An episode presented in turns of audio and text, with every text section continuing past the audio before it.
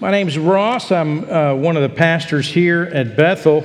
And if you've got your Bibles, go to Deuteronomy chapter 8. That's where we're going to be this morning. It's our practice that in the month of August we talk about who we are as a church. Um, and in September, we're going to start a series through the book of Joshua and looking forward to that. But for today, we are talking about, and, and through the rest of August, who we're called to be as a people who live generously. In fact, it's built right into um, our vision statement because it's built right into the New Testament, and it is not a new idea in the New Testament, it's one we get from the Old Testament. And so we're looking at that. And, and to do that this month, we've got these booklets. I'll talk a little bit about it later but if you haven't picked one of these up, would love for you to pick it up. It's got some devotionals in it um, for every week here in August, and a place to take some notes, and then some information about the campaign that we're going to ask you to participate in um, in the next couple of weeks.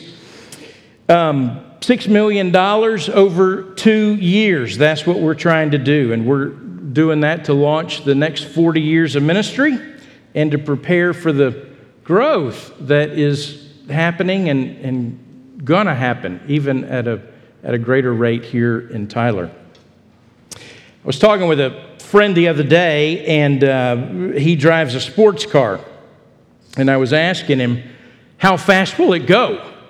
And he said, Well, I, I don't know, which my first thought was, You're doing it wrong then. But. Uh, but he said, he said I, don't, I don't know. I've gotten it up. Um, but he was telling me how there's this setting on his car that will alert him if he goes over 85 miles an hour. And so if it sneaks up over 85, he's got a little alarm thing that goes off that says, hey, you're, you're speeding. And the reason is, is because the ride is so smooth that he, he could be speeding and not even realize that he was going as fast as he was going. Now, my truck, it, I can speed in my truck, but my dashboard starts to rattle uh, w- when I am over the speed limit. I, so that's how, that's the warning in my truck. The point is that we are susceptible to gradual danger, incremental danger. And unless we're warned, we'll, we'll fall prey to it. We'll find ourselves in danger. And we know this kind of danger by the, you know, the illustration we, we talk to about it with our children, the parable of the, of the frog and the pot of water. And you increase the temperature, and it happens so slowly that the frog fails to realize that he's in trouble until it's too late. You've probably seen it this summer as one example. I remember when my kids were little, the shallow end of the pool You'd say, stay, stay close. And, and yet they'd inch deeper and deeper until they couldn't touch the bottom. And, and so you, that's why you got to keep an eye on them. Or it happens, you know, when a teenage girl, she's gradually losing weight, and the parents, they, they don't notice that that's happening. And not until the grandparents come for a visit and are able to notice and say, hey, I, I think she's losing weight, or, or a couple you know, it's growing apart in their marriage, and they think it's a normal part of marriage until they get together with some old friends they haven't seen for months, and, and they instantly recognize so something isn't right. And so they start to ask questions. Sometimes we need someone who's outside of the, of the pot of the water to warn us because we're oblivious to the danger that's sneaking up on us. And we're all in the same pot. The pot of water we find ourselves in is called materialism. And it's heating up around us, and, and we're oblivious to it. And unless somebody from the outside, I mean, could warn us, it's likely, it's probable that we'll fall prey to it. We had a missionary here a few years ago and I, I, remember an observation that he made. He says, The houses you build for your cars are bigger than the ones we build for our families. And what he was talking about were the garages. I mean, sometimes all it takes is a phrase like that, right? You know, an observation from the outside snaps you out of the, of the trance that we're lulled into.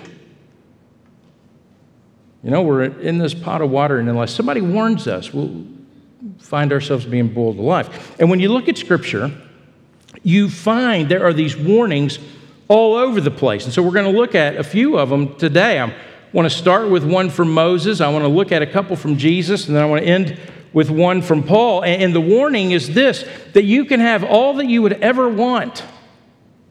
You can have all that you could ever want and then lose everything that matters. In fact, it was a big topic for Jesus while he was on earth with the disciples. He talked about money more than he talked about any other thing. And I think the reason, like I said last week, is because Jesus saw that money was the primary competition for our hearts. And so if you're here and you've already just checked out, ultimately, let me just say this.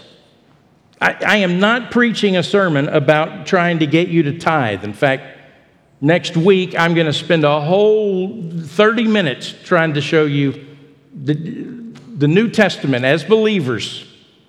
The, the tithe isn't for you. You're like, oh, great, I'll come back next week. I, that's not what I'm trying to do. Yes, we are in a campaign to raise money. We're seeking to prepare as a church what we believe that God's called us to do. That all of that is true, and I am not trying to spin this, but here is the truth. And this is the absolute truth. We're trusting God for $6 million. We are not trusting the members and attenders at Bethel Bible Church for $6 million. If I thought it was up to you, and I thought it was my job to stand up here and to sell you something in hopes that you'd buy it, then I would quit. I, I don't have any interest in that. Actually, I, I, I can't do it. I'm a terrible salesman. Here's my aim I am not aiming at you coming away with any guilt about tithing this morning. My aim is to challenge you to look at your life differently. So if you checked out, come back. Come back in here for a minute. This is crucial for your spiritual life because it is all about stewardship. Your life, your time, your relationship, your resources. And there's these warnings that come in Scripture that if we find ourselves lulled to sleep by the materialistic culture, then we will miss these untold opportunities to experience and to express the love and the life of Christ. We'll miss those chances.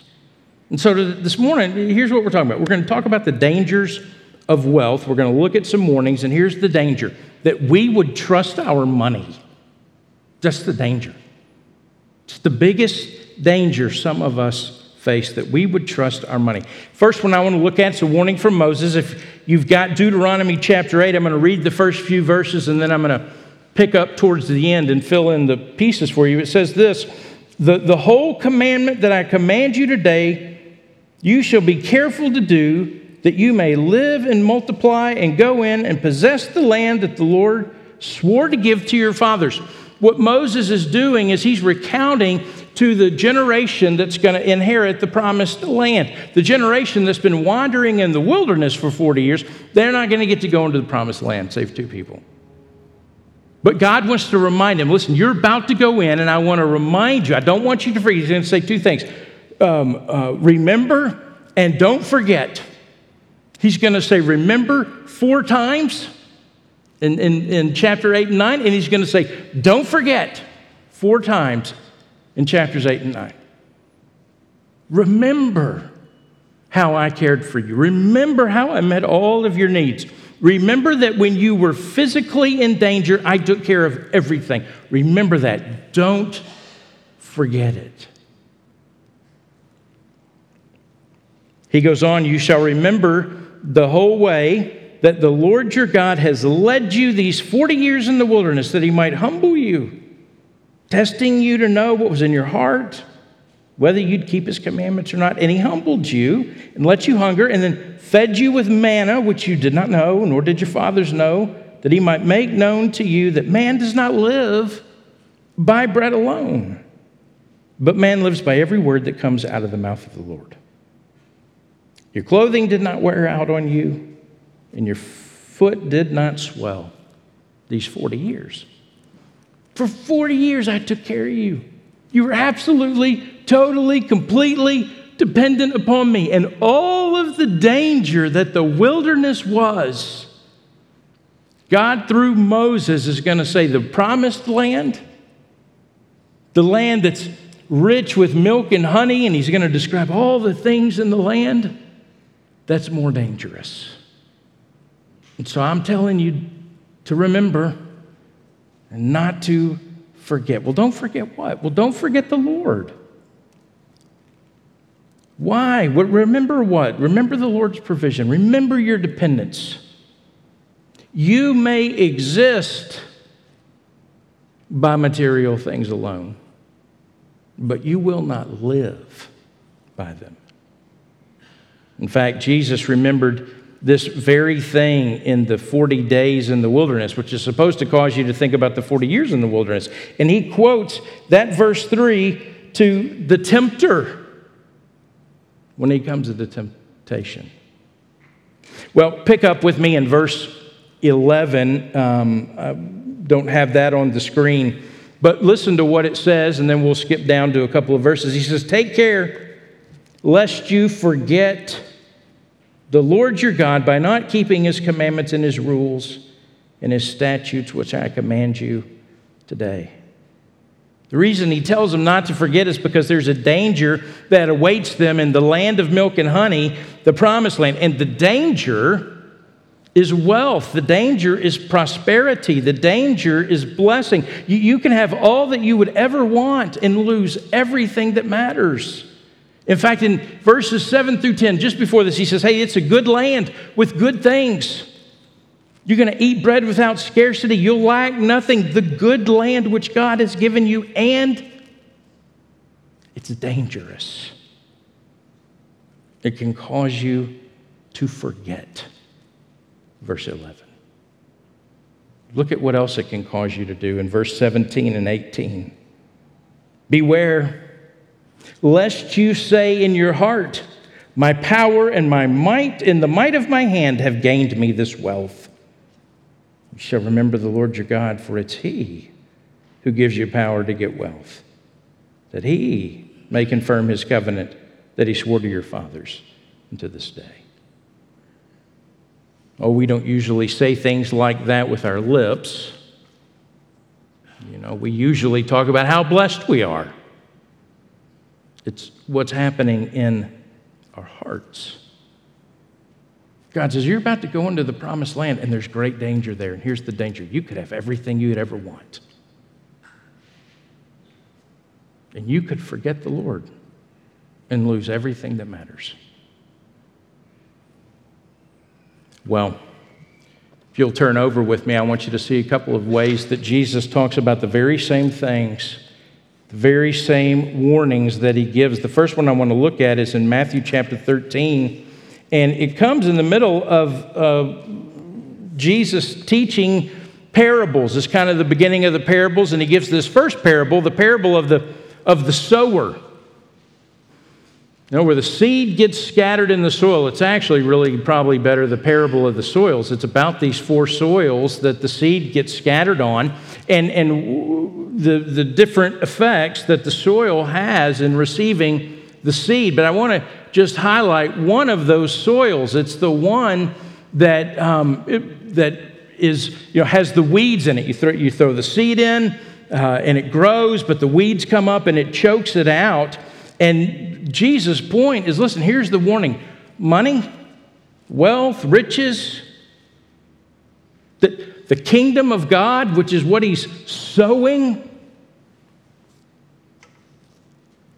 is threatened. There's a warning.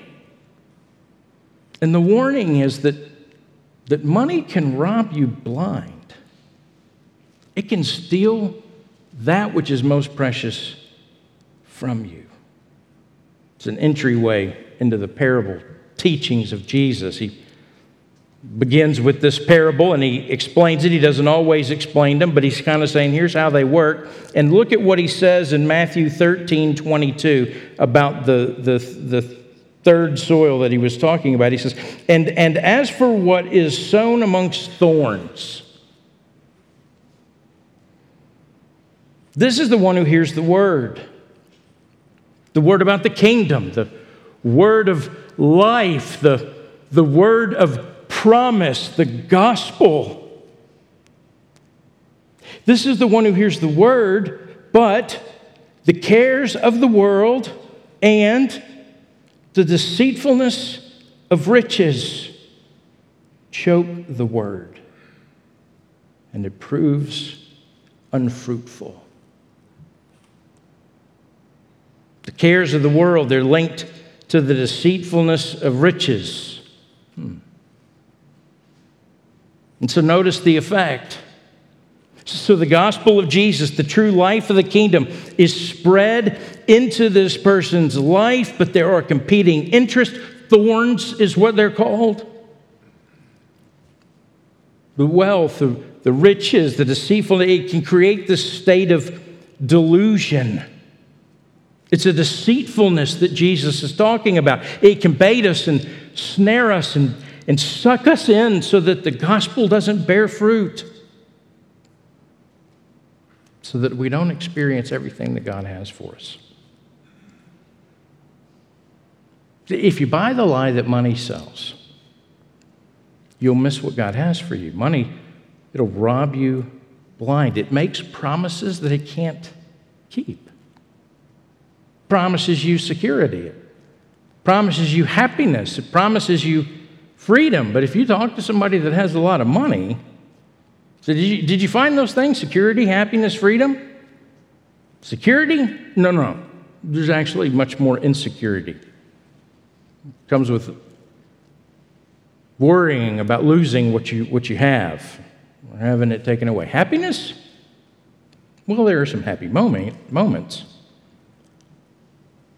but there is some underlying sadness that comes along with it because money doesn't keep all of its promises.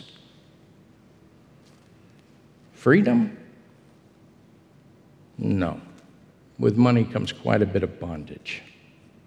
You become enslaved to all of your stuff. It makes promises about everything that you could ever want. But the truth is, it can't give you anything that truly matters. It'll rob you blind. That's the warning. If you want an internet black hole for this afternoon, go home and Google lottery winners who lost it all.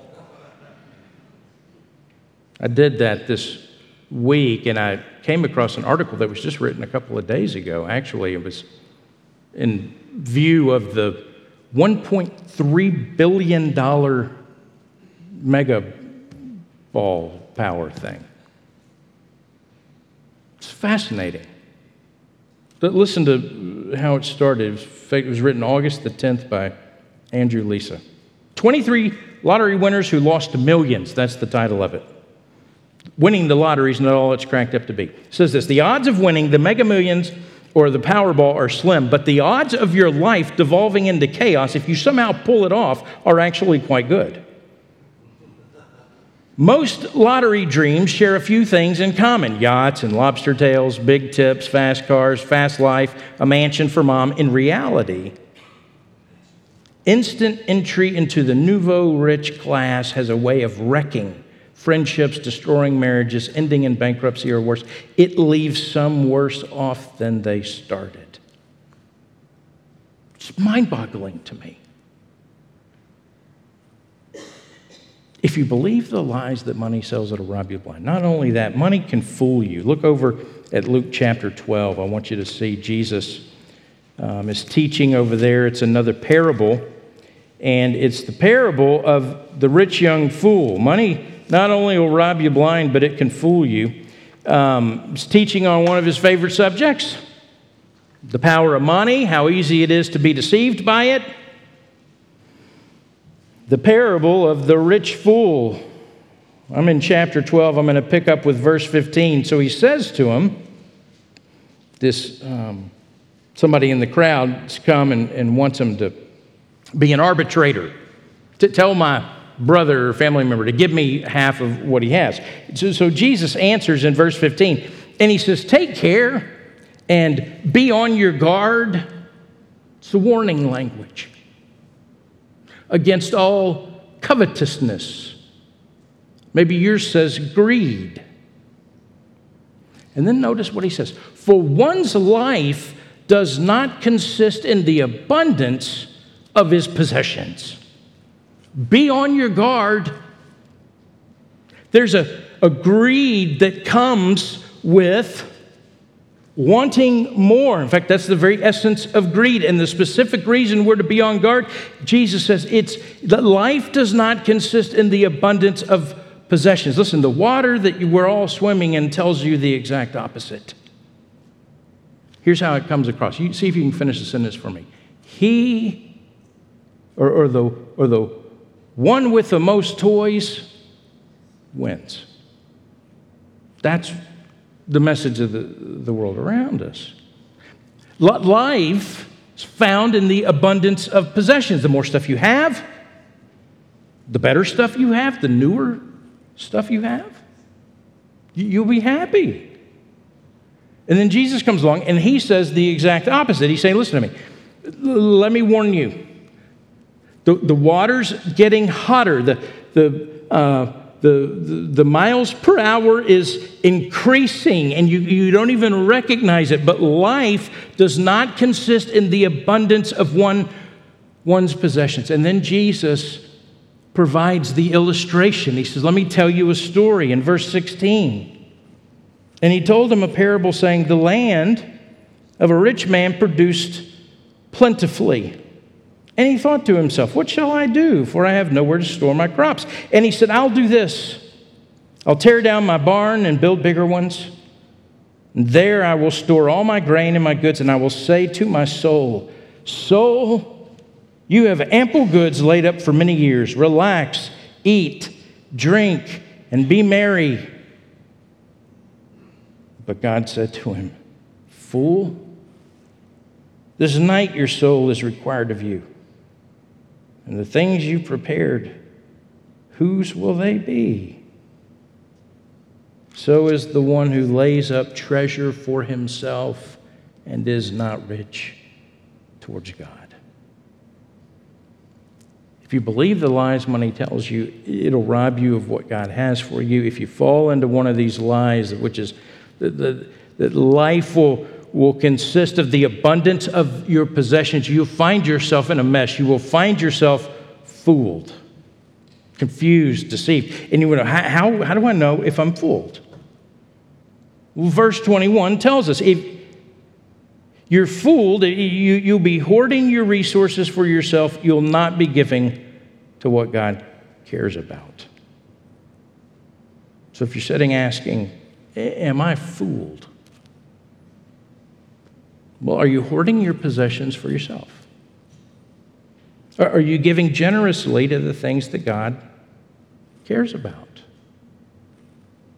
Because money can fool you. Actually, what Jesus says, it can make a fool of you. You can have all that you ever want, and yet you'll lose everything that matters. Well, there's one more I want to show you from Jesus, and then I'll flip over to Paul. But you go over just a couple of chapters to chapter 18 of Luke. And this one um, in my Bible is titled The Rich Young Ruler. And this is how it begins. And it says this and, a, uh, and a ruler asked him, came to Jesus and asked Jesus, Good teacher, what must I do to inherit eternal life? Matthew, Mark, and Luke, they all tell this story. So you put all the accounts together, you get a pretty good profile of this guy. We know he's very wealthy. He's a leader in the community, a ruler. He's morally upright. It means he's a good guy. He's young. And he's seeking the wisdom of Jesus. Because even though he had all the resources, he knew that something was missing. So, it goes on. Ruler asked him, Good teacher, what must I do to inherit eternal life? So, so, even though I have all these resources, there must be something more to life. That's why I'm here. What do I need to do to get that? Jesus says in verse 19, Why do you call me good? No one's good except God alone. Just as an aside here, uh, the text is actually understood by some people to say, well, see, Jesus is saying that he's not God because only God's good. And why are you calling him good? But that's not what Jesus is doing at all. I think he's looking at this guy and maybe making a comment about how insightful this guy is. You're on to me. Maybe you call me good because you know that I'm God. I think it's very possible the guy understands who Christ is, and that's why he's there. And he's got all these resources, and he's longing for something more than all his resources can give him. So he comes to Jesus, asks what he must do to inherit eternal life.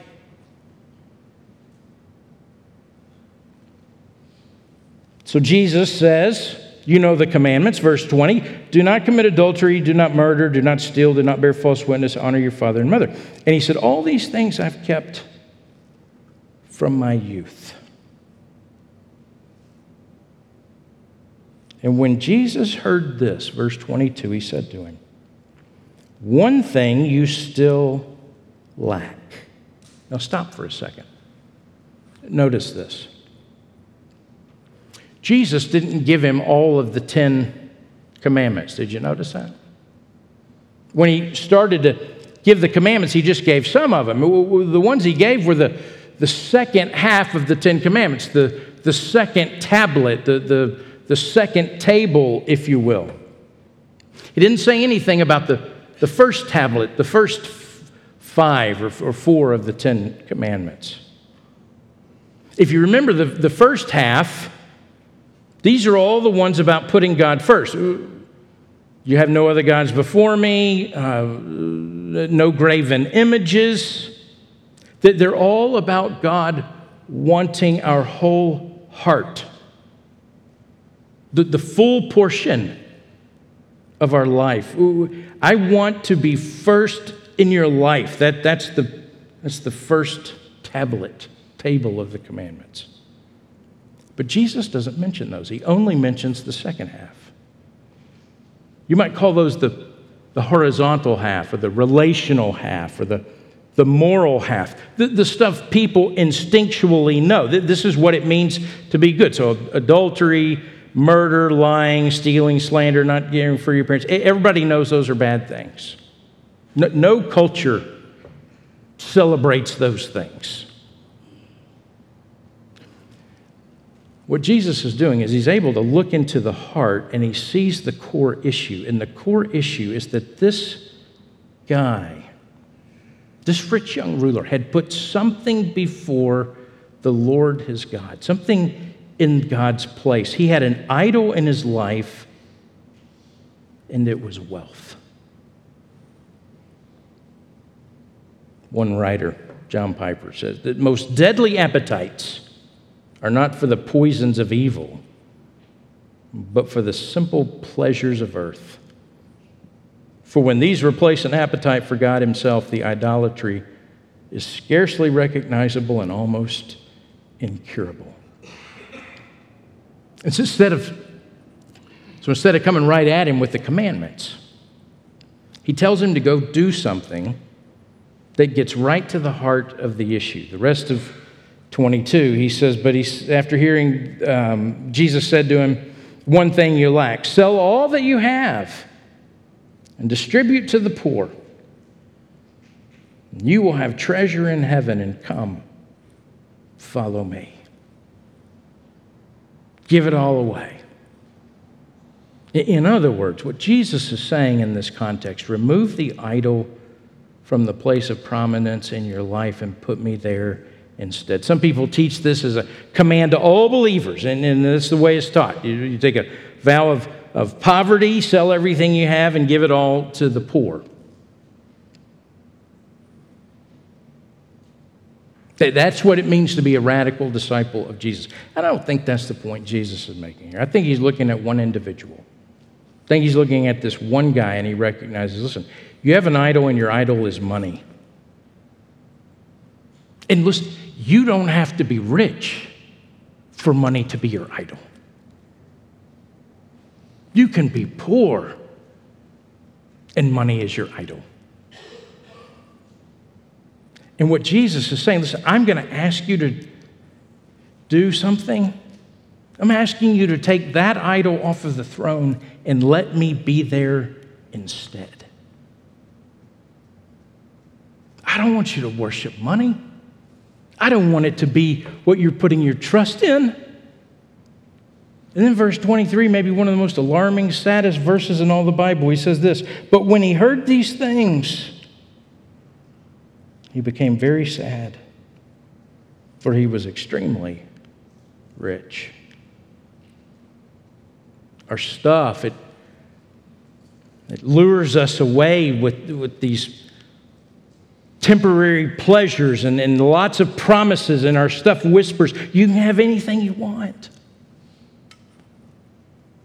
And the part it leaves out is that you'll lose everything that matters. Well, I want to show you one more thing, and this is from Paul, just to show you that this is. Uh, These warnings are from the very beginning to the very end of the Bible. Look, look at 1 Timothy chapter 6, right at the end of 1 Timothy.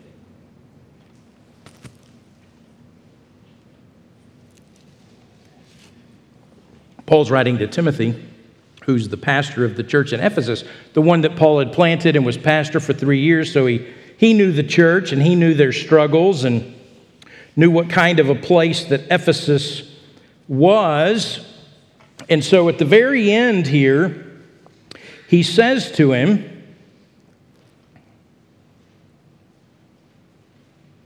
Listen, I want you to remind these people that the things that you enjoy are the things that come from God, not from wealth, period. Look at verse 17. As for the rich in this present age, and if you want to know who the rich are in this present age, we are. That, that all of us to one degree or another. As for the rich in this present age, charge them not to be haughty or prideful,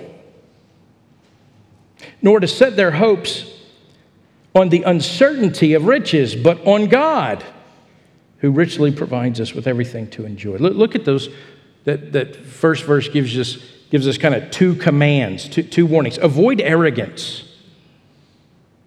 that, that's to all the people in Ephesus, that's to all the people in this room. Avoid an arrogance, that arrogance that we saw back in Deuteronomy chapter 8. The arrogance that says, I did this.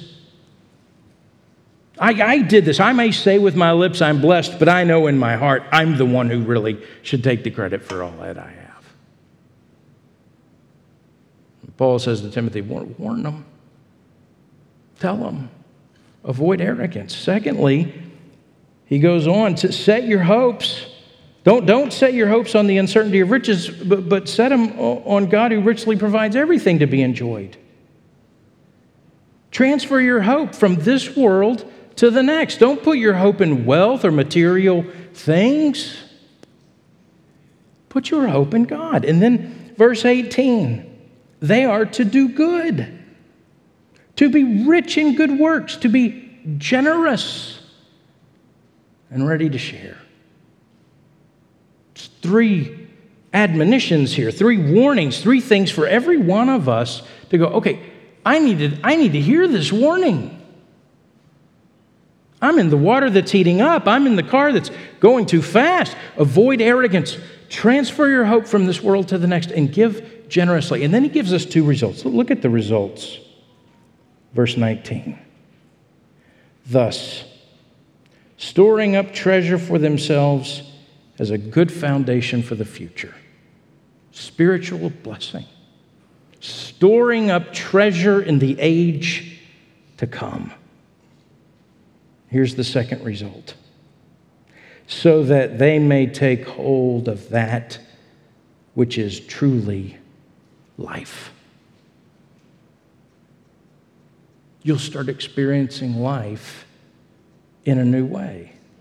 Now, listen, if you're a believer this morning, you already have new life in Christ. You, you, we have life because we have Christ. That is by grace. You don't buy that life. You don't get it by giving generously. You don't, this isn't, you know, give to God so God will do something for you. That's exactly backwards. You already have life. That's what he's saying here is do you want to experience this life which you already have? Here's one way to experience it give generously. Jesus knew. God knew as He instructs the Israelites through Moses, Jesus, the Son of God, here with the disciples knew, Paul knows that money is the greatest competition for your heart. So he says, give it away generously. In doing so, I get your heart. Some hearts often divided.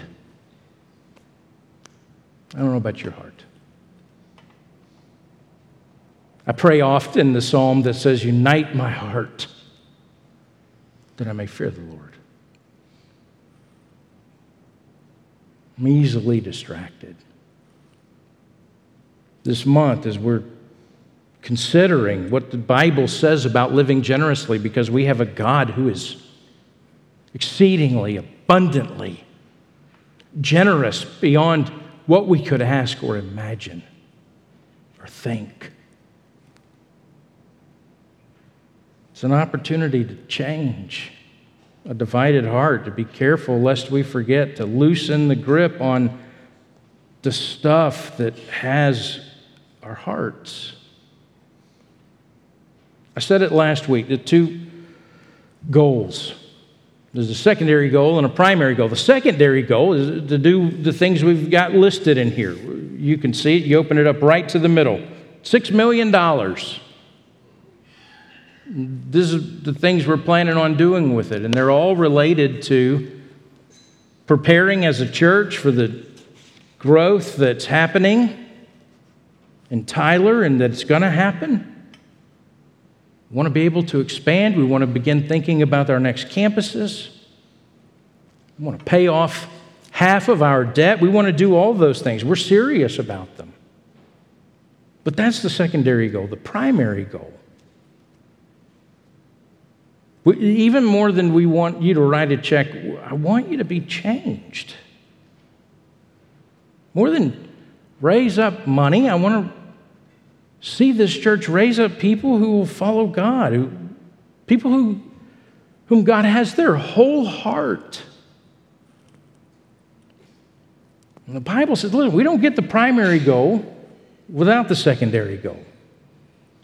We don't get to our hearts. We, we don't deal with our hearts without dealing with our stuff. I would say it as boldly as this there's no progress in sanctification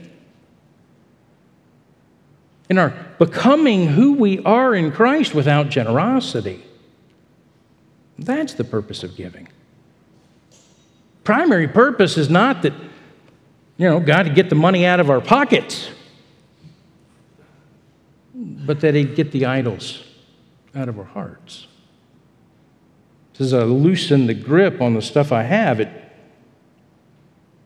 in turn it loosens its grip on my heart so that I'd have the heart of a disciple, a follower of Jesus. This says his. It's not mine, it's his. We'll talk more about that next week. Listen, if you haven't looked through this, I'd love for you to look through this. This explains some of the things that we're um, doing and that we're aiming at, and we'll talk more in detail about those in the next couple of weeks. The next steps, um, we want you to pray specifically, commit fully. We would, we'd love 100% participation for those that would call Bethel their family home. Give generously. Ask God to show you what generosity looks like in your life. And let me say that if you're visiting this morning and you think, man, I picked the worst time in the world to visit this church. I thought they just like preach through the Bible. Well, we do. Come, we, we do with Joshua. It's about we, you can get so much Joshua you didn't even know. You, I didn't even know that book. Uh, didn't even know it was there. But I don't want to neglect. This is so important in our life. And so I'd say to you, if you're visiting this morning, I'm not asking you to give to Bethel. I'm asking you to give somewhere, though. Give generously somewhere. Listen, God, God doesn't need your money. The, the church doesn't need your money. He uses your money for growth. He uses what you have in your growth. And we want to grow. So you want to grow? Give. Give lots. Give generously. If not to this church, give somewhere else. But it will force you to change your priorities, in turn, changing your affections. It will it'll have a transforming effect on your life.